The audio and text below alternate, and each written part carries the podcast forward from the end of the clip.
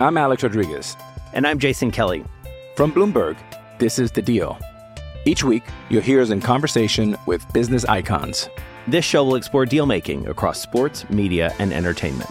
That is a harsh lesson in business. Sports is not And, uh, as simple you know, I- as bringing a bunch of big names together. I didn't want to do another stomp you out speech. It opened up so many more doors. The show is called The, The Deal. Listen to The Deal. Listen to The Deal on Spotify. With threats to our nation waiting around every corner, adaptability is more important than ever. When conditions change without notice, quick strategic thinking is crucial. And with obstacles consistently impending, determination is essential in overcoming them. It's this willingness, decisiveness, and resilience that sets Marines apart. With our fighting spirit, we don't just fight battles, we win them. Marines are the constant our nation counts on to fight the unknown. And through adaptable problem solving, we do just that. Learn more at marines.com.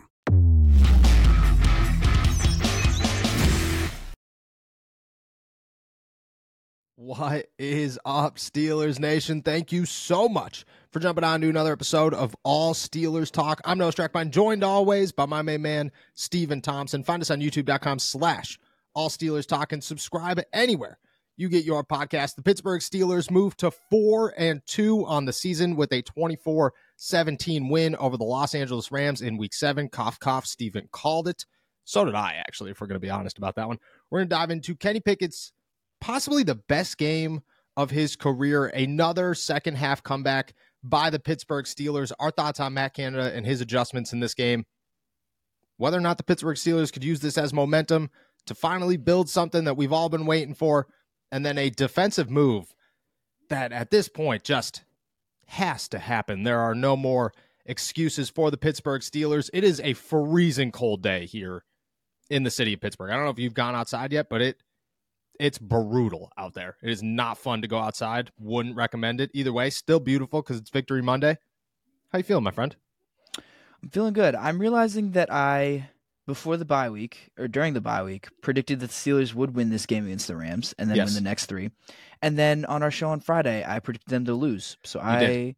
I'm covering all my. I'm playing both sides, so I always come out on top. Gotcha. Uh, so I, I actually feel pretty good, quite honestly. That's that's uh that was really smart by me, and I didn't even realize it. Yeah, yeah, you hedged it. It was nice. It was a good uh it was a good move. It was a good gambling move. If we had any money on this, you know, it'd be good. But in the grand scheme of things, I have taken a, a two a two week lead over you in the season. And I don't think we were even trying to keep track, but since I've started winning, I'm definitely keeping track. There's 100% on that one back to back here.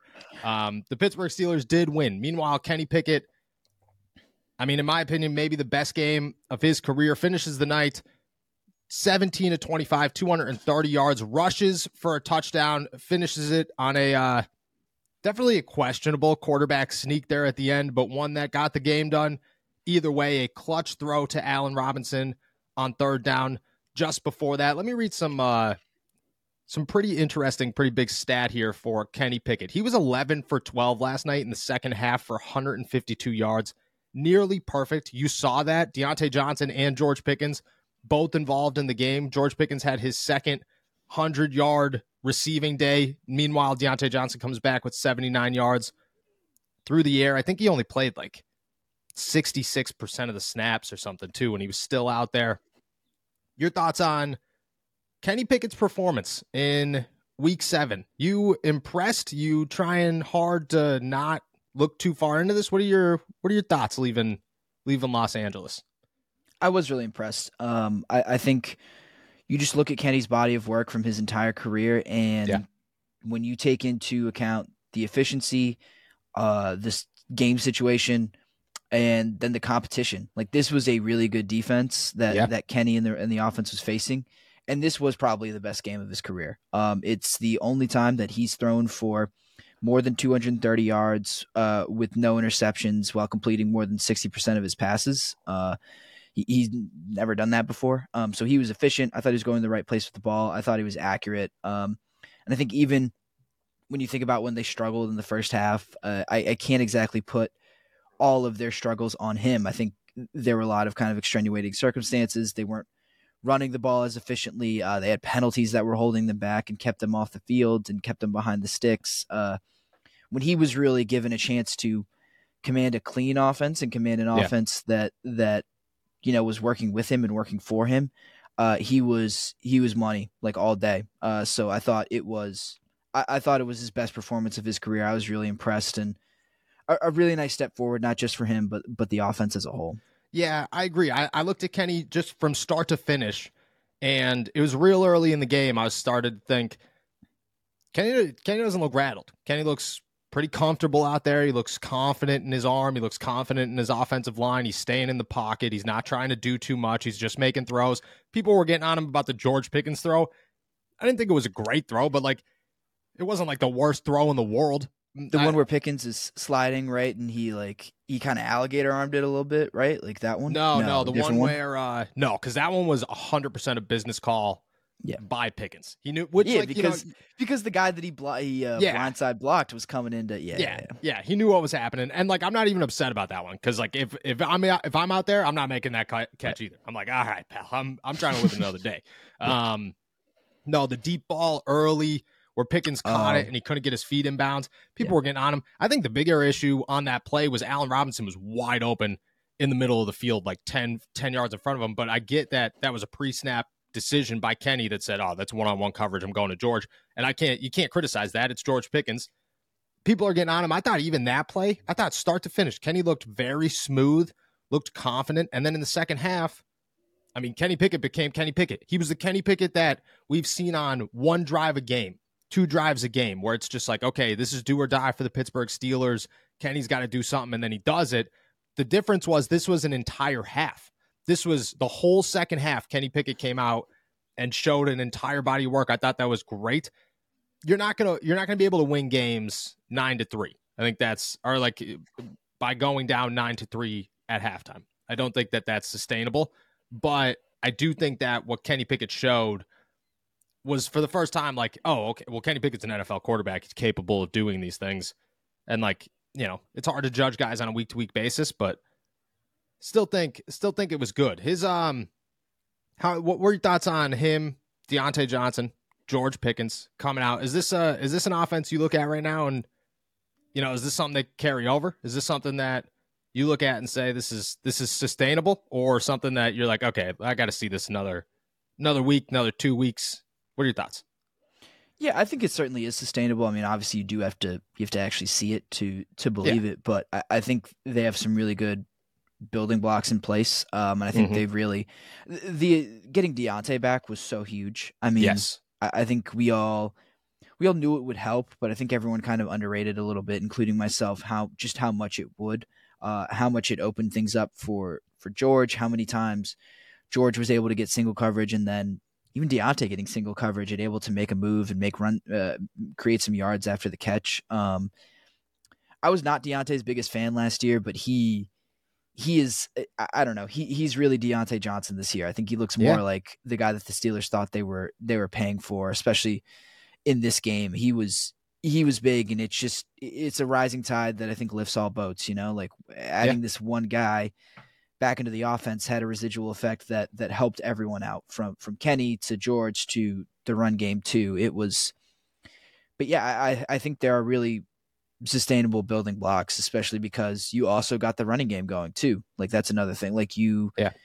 I thought they blocked pretty well against a really good defensive line and created big holes for for Jaylen Warren and Najee to run through. And then Najee and Jaylen, I mean Najee especially, like Yeah. ran real angry, finished runs that Yes. were physical, and Jaylen was doing his thing, making jump cuts and, and and slithering through smaller holes. Like I thought it was a really complete win. You know, like when we talk, we're going to talk about Kenny a lot, and we're also going to talk about George because he had a hundred yard game. But there was, it was a really complete team effort. I thought, like up and down, there were contributions from from pretty much everyone in the lineup.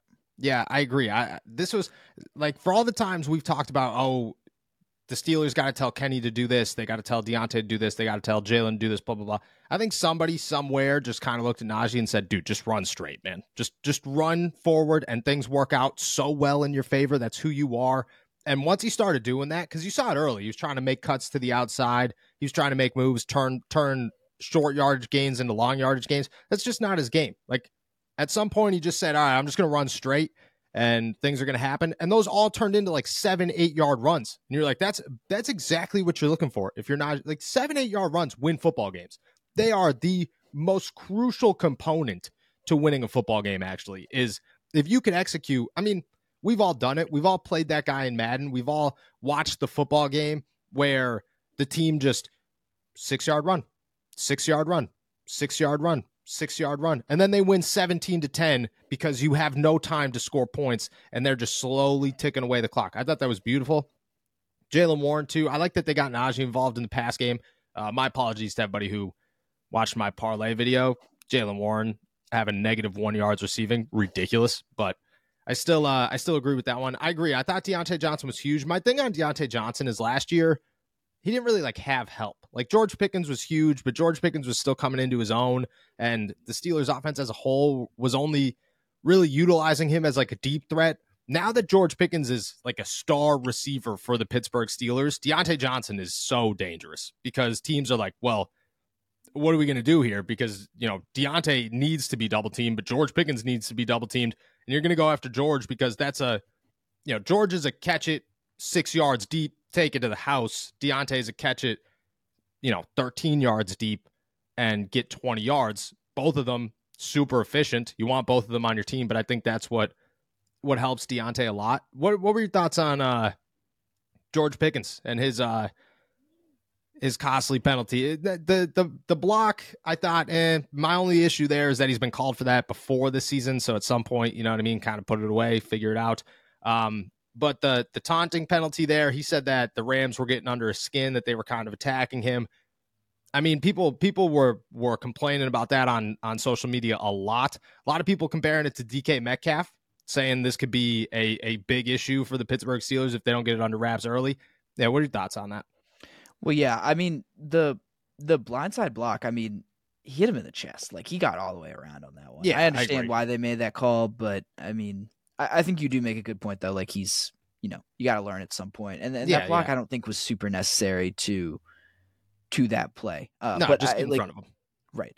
Uh, but yeah, like I, I don't really see it as like a long term issue. I mean, it's something that they got to talk to him about and make sure that he's not doing week to week. But I don't think George has really shown that that's a part of his game. You know, that's not, or a part of his personality that he's going to go out every week and have these emotional issues. You know, going after guys on the field. Um, Yeah. It was it, was an emotional game, and yeah, he shouldn't have gotten that penalty, but. I don't know. I, I don't think he's he's shown that it's a it's a long term issue. Um, Yeah. yeah, you don't want it to happen, but I'm not exactly worried about George. You know, shooting this team in the foot consistently uh, in the middle of games because that's just I don't know. That's just not that. That's just like the the numbers, the the play that he's put on the fields throughout what one and a half years uh, Yeah. in the NFL just doesn't just doesn't back that up. Yeah, I agree. Like I thought a lot of people were like, "Oh, George is so immature. He's got to grow up. He's got to grow up." People were losing their minds, and like I get it. You can't have those penalties. You got to be smarter than that. But Diontae had one of those penalties earlier, which was the weakest call of all time. That was like like the the pass interference on Ahkello Witherspoon shouldn't have been called. The refs stink. We know the refs stink in the NFL this season. Really all time. But that time, like there was get out of here. Um, the George Pickens thing, like, dude, he's 22 years old. He's talking smack to a guy all night long. Like, it's just part of football. Sometimes that's going to happen, and sometimes you're going to say something that takes it too far, and you have no idea where that where that bar is, where the line is for the ref. You you just don't. You have no idea when they're going to throw a flag. You're just talking until they do. That's part of football. Just like you said, he hasn't done this like a whole ton. I think people carry the Georgia stuff into the NFL, and they just said like, "Oh, well, he had issues in college, and then he, he was yelling coming off the sideline last year, and people were losing their minds about that." Like, okay, yeah, I would. You do you know how? Do you know how hard it had to be to keep yourself together through the 2022 season as anybody who was good at football on the Pittsburgh Steelers offense? Because I'm so I got a short temper. It's part of me. I would lose my mind working in that offense last season. I, they're just you wouldn't be able to do it, especially if you're as talented as George Pickens and like somebody who like showed like immediately like yeah I could be involved in this. So I don't even count that. I just I don't think it's a big deal. Like I think a lot of people are making a fuss about something that you're just like okay, well, would you want him to not talk smack? Like, do you want this guy to just get and him to just walk away? Because then at that at that point, like I'm like, ah, okay, soft. What do we soft? well, yeah, that was just also like the tenor of the game, and I think Mike Tomlin made yes uh, made this point after the game where it's in a game like that you can't like back down from it. You know, yeah, like there is a way to. I mean, you, you obviously want to avoid unsportsmanlike conduct penalties, especially you know late in the fourth quarter when you're trying to mount a comeback.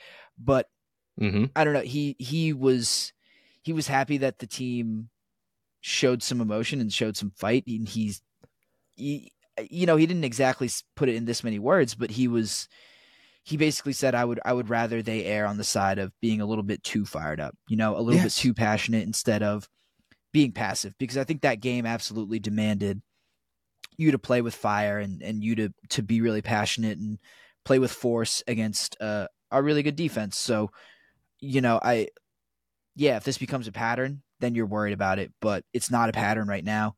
Yeah. Uh, it's it's just George being George a little bit, and yeah, there's there's better ways to channel it probably, but I don't know. Maybe we're having a different conversation about this if they if they lose, and then we're yes we're ragging on George and and we're telling him that you know he does have to be more mature, but I don't know. They won, so I guess we get to we get to treat it that way, you know. That's exactly what it is. If you lose, this is a different conversation, but they won, so who cares? You know, this is this is uh just like you said, just like Tomlin said. Rather say whoa than sick 'em. George Pickens is a he's a Georgia Bulldog. He's he's had that fire in him since the day he showed up in Pittsburgh. Again, he's 22 years old, man. I was 22, 23 years old is like your prime smack talking age. At that point in your life, you are you've never been better. It, eh, you know, you are peaking physically and you are you're just fine. You you're just going to talk smack. That's just what you're yeah. going to do. You yeah, know? and the, and I mean, like the last point I'll make about is that like there's a difference between I think what George was doing last year, which I did have a little bit of an issue with when he was just yelling at teammates on the sidelines yeah. because he thought he wasn't getting the ball. Like I don't think that's productive. Yep. But I think this was a little different. This is aimed at someone else. It's aimed at your opponent, and it's yep. I I don't know. It, it, fit the tenor of the game. You know, yep. I, I thought this was this was very different from the emotion that he showed last year, which I thought at times wasn't wasn't necessarily the best thing for him to do.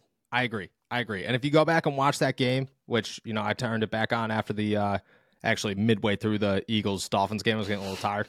Um, Najee Harris talked smack that entire game. Every time he stood up, he was this close to somebody's face, screaming. So it was just it was just part of the game. Like that's just what that's just what the game was. Made it better. I agree. I agree. I'm Alex Rodriguez, and I'm Jason Kelly from Bloomberg. This is the Deal. Each week, you'll hear us in conversation with business icons. This show will explore deal making across sports, media, and entertainment.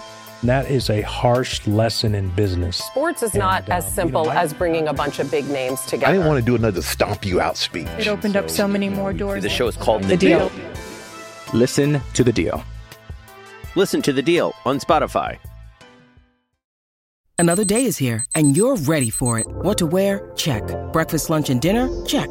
Planning for what's next and how to save for it? That's where Bank of America can help. For your financial to-dos, Bank of America has experts ready to help get you closer to your goals. Get started at one of our local financial centers or 24-7 in our mobile banking app. Find a location near you at bankofamerica.com slash talk to us. What would you like the power to do? Mobile banking requires downloading the app and is only available for select devices. Message and data rates may apply. Bank of America and a member FDIC. All right. Next topic of conversation, weekly topic of conversation here. Matt Canada, that offense puts up 24 points. 24 points. Shout out TJ Watt. He, you know, you, I think you got to reward him with at least seven of those points because that interception was unbelievable.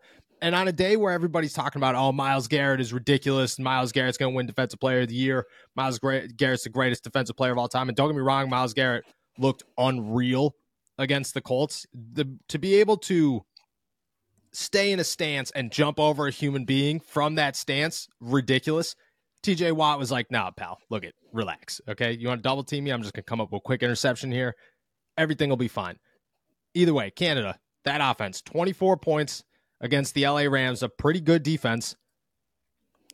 I mean, did your thoughts change on Matt Canada yesterday? Did you did you look at that game and say this is a building block? Did you look at that game and say, yeah, we've seen these moments before. This has got to be sustainable. Did nothing change? What was your uh what are your thoughts? What was your reaction on Matt Canada? I don't know if much really changed, but I did think it was a pretty good game for Matt Canada. Um, yeah. I I thought during the first three, two and a half quarters, whatever you want to say, uh, however you want to draw that line, uh, what held them back was not play calling. Um, it wasn't even really, I guess you could call it execution, but it was. There were a lot of penalties that kept them in third and longs, like third and yep. sevens or, or longer. And that really limits their playbook, especially against a defense this good. It allowed the the pass rush to pin their ears back, uh, took a lot of your playbook out of the out of the um, you know out of use. Um, and then, you know, in late in the third quarter and then into the into the fourth quarter, they just played cleaner. You know, they mm-hmm. like they they stopped shooting themselves in the foot and they were able to stay on schedule with with the run game that we talked about. Kenny was making was making good throws. I mean, Kenny was efficient for the entire game. It wasn't yes. just you know in the in the second half. Uh, so I, I think Matt Canada did get guys open. I thought there was a pretty clear plan to balance things with the run game. They, I, I also think the, uh, I don't know. You can just see them continue to. You saw this a little bit in the Ravens game too, but the identification of George Pickens every time he's one on one, it's like back shoulder throw, back yes. shoulder throw, back shoulder throw. Like yes. Uh, there is there is clearly a plan that this team is developing, and they are. I don't know. Maybe it took a lot longer than it should have, but yeah, guys are figuring each other out. Um, Matt Canada seems to know what Kenny likes. Kenny seems to know what what he's comfortable with, and what his receivers are comfortable with. I don't know. I just felt like there was an overall much higher level of competency and uh, preparedness, and yes. the game plan was much more cohesive going into this game than I think we've seen a long time, maybe ever. You know? Yes, yes, I agree. I agree hundred percent. This is the first time where we walked away from a game, and we don't have to acknowledge that. Yeah, there was that one really stupid shuffle pass. There was that one really stupid play call on third down. There was that one just like nonsense pitch out of nowhere or uh, inability to score at the one yard. Like there was none of that. And that was the first time in Matt Canada's entire Steelers career where we have walked away from a game and said, yeah, wasn't perfect in the first half, wasn't even close to perfect in the, in the first half. But they didn't, they didn't do anything like overly dumb. They you didn't walk away and go, man, I why would you do an end around to Calvin uh, to Calvin Austin on second and ten? We didn't Why see one jet sweep. I don't think. Not was one jet sweep. Yeah, uh, there was not one.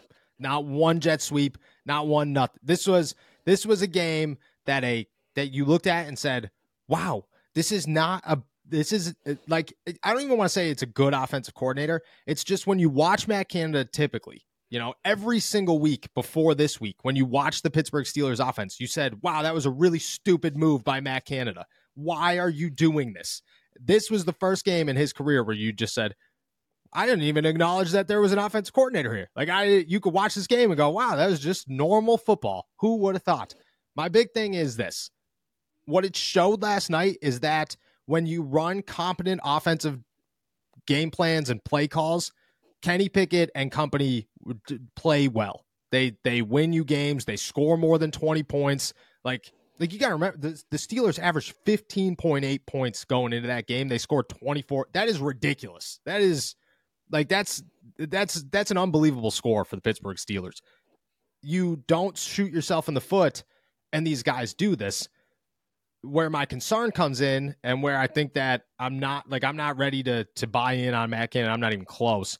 Is if it this is one game. We've seen one game, and what it's shown me is Diontae Johnson's really good. George Pickens is a freaking superstar. Kenny Pickett is actually a competent quarterback who could get things done. And your running game is actually pretty good, along with your offensive line. Like, did you notice that Mason Cole wasn't running all over the field last night? You want to know who was? Isaac Seumalo and James Daniels and Dan Moore, and people who are athletically gifted enough to move on the offensive line. It was ridiculous how much everything changed. If it goes back next week to the point where you're like, okay, that was a really that was a really stupid option play. Why are we doing this? I'm like, I, I think you look at the situation as 10 times what you looked at it before and just say, well, the offense is good when Matt Canada isn't ruining it.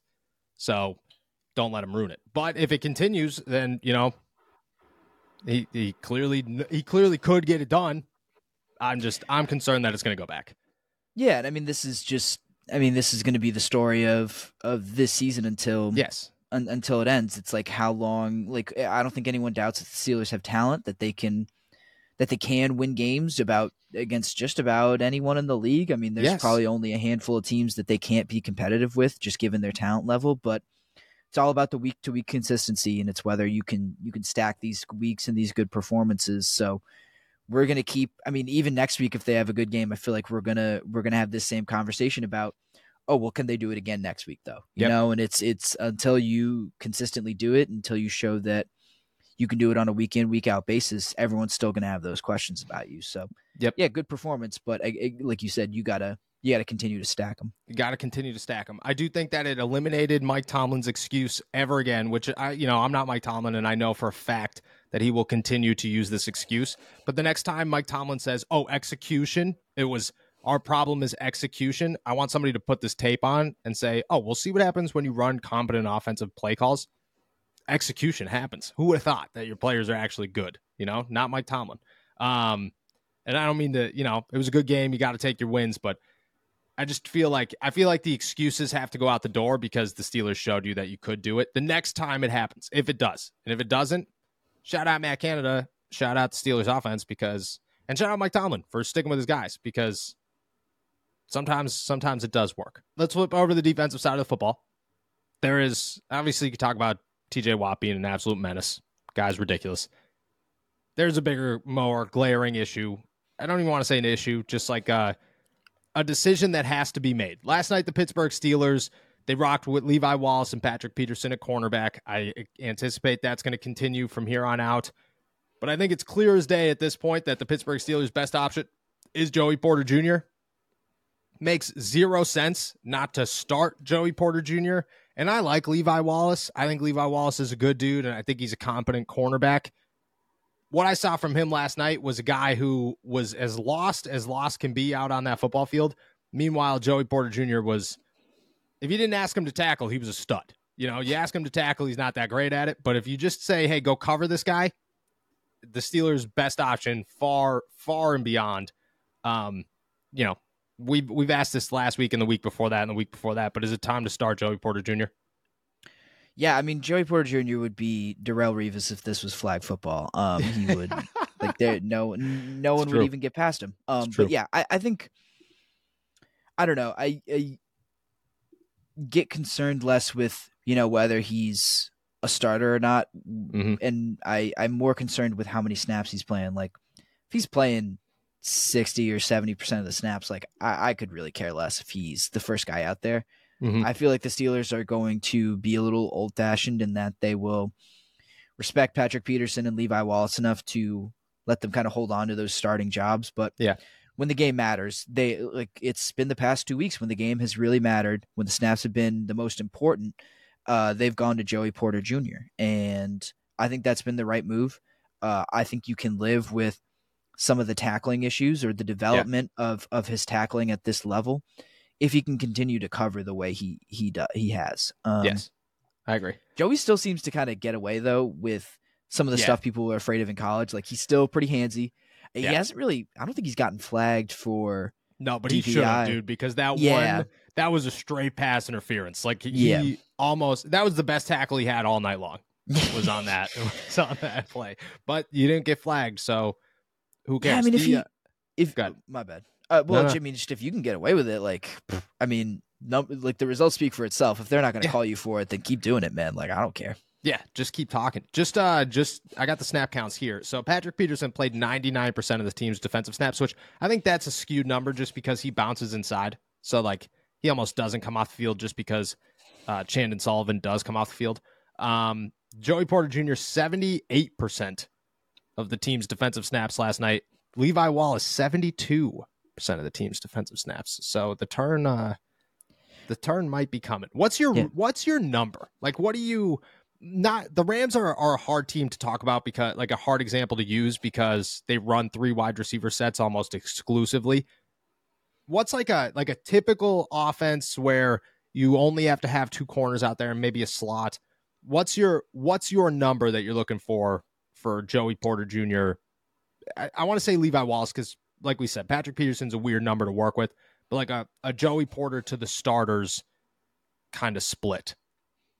I think it's got to be like at least it's got to be around that 70% number again next week and then kind of keep yeah. moving forward. It's got to like bump up to 80 maybe the next week and like keep you know or maybe go you know 70 to 75 to 80 to 85 and then like eventually to that point where he's playing like 90% of the snaps because yeah. I think you make a good point also about how Patrick Peterson's going to move around a little bit. Like you can keep all three of these guys on the field. Like I don't, I also have not been super impressed with Chandon Sullivan. So no, gosh, I mean the idea that he should continue to see playing time, I like no thanks. I would take.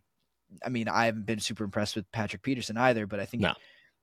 you know your best option is is him over Sullivan in the slots. So you can find some wiggle room for Peterson to stay on the field, uh, and then Porter to continue to get more and more reps. Um, and then, yeah, I mean, uh, like, I, I, I hear you about Levi Wallace. I just there has been no point really during the season where I've been super impressed with him. Maybe that Raiders game where he mm-hmm. came up with with two picks, but like even then, I, I don't know. I wasn't. He he did not have. I did not think yeah. he had a very good game, like play to play, like actually covering people. But no so I, I, I don't really know. I don't know if you can completely move on from Levi, but I I'd still feel more comfortable. I feel like with Joey Porter out there on a snap snap basis than than Levi Wallace right now. So yeah, I agree. I agree. It's not it's not about the like Levi comes up with splash, but it was like last year. Like Levi had was it four, five interceptions, something like that yeah, last like season? I thought more, quite honestly. But yeah, yeah, but like Levi didn't play great last season. He got blown up a bunch of times. But that's the thing is like Levi is a capable NFL cornerback, but he's not going to start on most teams. And even if he does start for Pittsburgh, like that's cool as long as Joey Porter's out there. You know what I mean? Like stop putting stop putting a guy's best receiver and saying, "All right, Levi Wallace, man, he's got it." No, you have Joey Porter Jr. for a reason. He's the future. I am excited to see where Darius Rush goes in the next couple of weeks. I don't know if he, will get involved. Um, I caught him working with Patrick Peterson Friday, Friday, and I was talking to him about it, and he was like, "Oh yeah, dude. The second I walked in this building and realized Pat P was here, I'm going over to Pat P, and we're gonna we're gonna figure out this defense." Um, so hopefully that becomes a thing at some point. But yeah, dude, Joey Porter Jr.'s got to be out there. There's no questions about it anymore. The dude's a st- it's not like a small sample size. And like, it, honestly, if, if Teryl Austin like took the podium on Thursday and was like, "Yeah, man, until he can tackle, he can't start," I'd be like, "All right, I get that. You know, you yeah. gotta be able to tackle." But if he's just if he just keeps saying things like, "Nah, I don't think he's ready to to take on that role yet," I don't think he's actually watching film. I think he's just I think he's just like dozing off, you know, or staring at T.J. Watt something. Because Joey Porter is by far their best corner, and I think everybody acknowledges it at this point. I think Patrick Peterson even knows it at this point, and he's like kind of open to moving inside because he he made it known to to a lot of us in the locker room that like he kind of expected to move around a little bit more and maybe like is super open to moving around a little bit more. And I just I think it's Joey Porter. I think that's that's clear as day. All right, let's wrap this show up with uh, our uh, weekly Monday question here. Pittsburgh Steelers four and two, which is I mean if you told me after week one the Pittsburgh Steelers were going to end up four and two, I'd be like, you're nuts. Okay, four and two, two and zero oh in the AFC North. They got the Jacksonville Jaguars coming up, and then the uh, Tennessee Titans on Thursday night football. Where do you stand with the uh, with the Pittsburgh Steelers? What are your thoughts on where these guys are, and what are your thoughts on where these guys can go? Well, I still feel like I need to see more. I feel like I still need to see what we talked about a little bit earlier in that week to week consistency. Like, yep you know, we we know this team can compete with the best of them. We know that they are at their best a borderline elite team, if not uh, you know a lock for the for the playoffs. But sometimes they lay eggs, and I don't know, especially going into this week. So I made my bold prediction before, uh, you know, during the bye week that they would win their four games coming out of the bye week. Yep. This next one is the most. This is the biggest hurdle to to cross. Uh, yeah. And I think if they come out of this week with a win, I don't really care how they do it, quite honestly, because I think the Jaguars are a pretty good team. But if you come out of this week with a win, I think I'm kind of all I'm all the way back in on them as certainly a playoff team, if not, yeah. You know, a team that can make a little bit of a run there. But like I said, we got to see it. You know, you got to see the week week consistency. You got to see them take this win, which I thought was a good win in LA, a really good win in LA, and yeah. turn that into momentum and turn that into to something that you can to actually build on it. You know, like not Yep. just say, "Oh, this is something we can build on," but to actually do the building. Yep. My I agree. I think my thoughts are just like you said, like if you get through Jacksonville, just look at what's ahead. Tennessee, who right now doesn't even know if they're going to have a quarterback because Ryan Tannehill's got injury issues. You might run into Malik Willis. That's not going to be great for Tennessee. You could get past Tennessee. Green Bay doesn't totally scare me right now. Could should scare a team like the Steelers. Like the Steelers, you typically play down to their opponent. That could be worrisome. Cleveland's a disaster. You know, I get it that they won. Cleveland's a disaster. Deshaun Watson doesn't even want to play football for them anymore. I mean, that is as alarming as it gets to get to to be totally clear to say, hey, look at we're good to go. And like I'm all about player safety, whatever. But if he didn't if he if he didn't rule himself out of a football game 90 minutes before kickoff two weeks earlier, I would have looked at that situation and said, okay, like you know, they're I get it. You want to be safe, but it just kind of feels like Deshaun's done. He got his guaranteed money. He doesn't want to do this anymore.